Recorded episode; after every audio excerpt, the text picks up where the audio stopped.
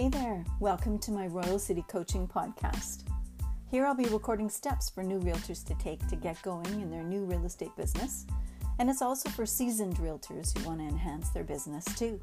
I'm sharing my experience on what works for me, and the hopes you'll find value, and hopefully these suggestions will work for you too. If you know of someone that might benefit from this podcast, please share.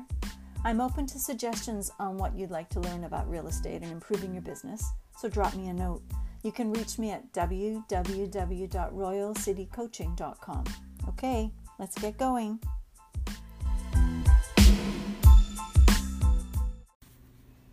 Hi there. Today we're going to talk about setting up showings for your A buyer. First of all, you probably have a listing or two or five that your buyer wants to see.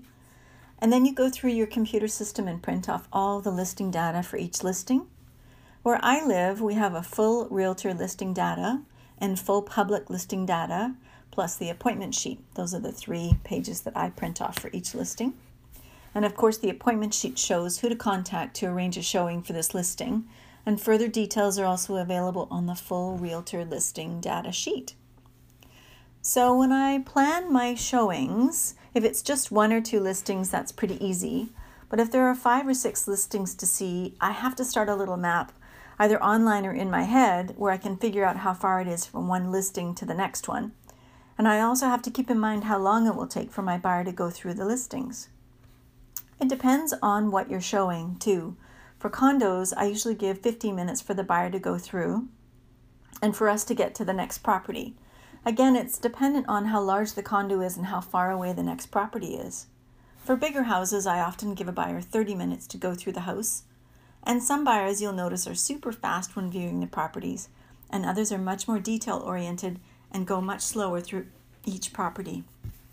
That's just a process of getting to know your buyers and how much time on average they spend in the property when viewing it and how many questions they have. The first time out with a buyer viewing condos, I usually leave 15 minutes per showing. For houses, I might leave half an hour because you don't really know how long they might want to stay in the suite. And bear in mind if a buyer spends a long time in a property, it often means they really like it. So you don't want to hurry them along at that point. Once I have the appointment form set, then I start to calculate the distance between the properties I set up the showings, I put the time on the appointment sheet, and I contact the other realtor. A couple more notes about setting up the showing. Once I have the appointment sheet set up, I write down all the information on this sheet like who am I meeting, what's their name and cell number, where am I picking up the keys, if there's a lockbox, where is it located and is it difficult to find. For all the answers and once the showing is confirmed, I highlight all the details here in orange.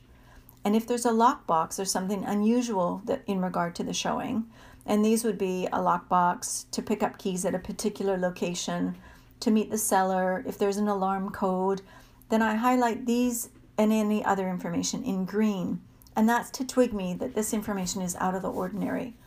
This way, when I'm all ready to go and look at my appointment page, I can tell right away which one is a special situation and might require more time who to talk to when setting up the showing. Where I live, I'm able to contact the other realtor electronically, but some realtors prefer to be phoned and still others prefer to be texted. Some realtors have assistants that are setting up the showings and doing the showings for them, and some team members prefer you to contact the office and they assign a team member to do the showing. But whatever the process, write down as much as you can on your appointment sheet who you're meeting, their cell number, name, etc of course, I usually have confirmed the showing times with the buyer ahead of time and where we will meet. I usually would meet them at my office, but that was before COVID. I'm finding right now with COVID, um, most buyers are happy to meet me at the property. Before COVID, buyers would often ride with me in my car, and I would have the opportunity to chat with them and get to know them a bit. But during COVID, most buyers prefer to ride in their own car and everyone has masks and they use hand sanitizer, you know, before they go into the home and when they leave the home. I usually play a bit of a closing game and it makes it a bit of fun for the buyers and myself. It's an easy closing technique, so each time a buyer goes through the property, I ask them to scale the property. So I use a scale of, say, 1 to 10, with 1 being not so great and 10 being awesome, and ask them where does this property rate? And from there, I get a general idea of how much they like the property. It's a very light close, but it is very helpful to gauge where they are in their thinking about a property, and not everyone is easy to read. At the end of the day, if you're with a motivated A buyer, they will often close themselves, and because of your rating scale, you'll know exactly the one they're interested in. Depending on the st- speed of the market and if it's a lovely property and well priced, it will sell. So you want to encourage your buyer to write an offer once they find something suitable. With this light close, the buyer will tell you when they're ready to write an offer and even ask what the steps are involved in writing an offer and ask what's the process. And if they're not keen on the properties, in the next session, I'll talk about follow up after your showings. Have a great day.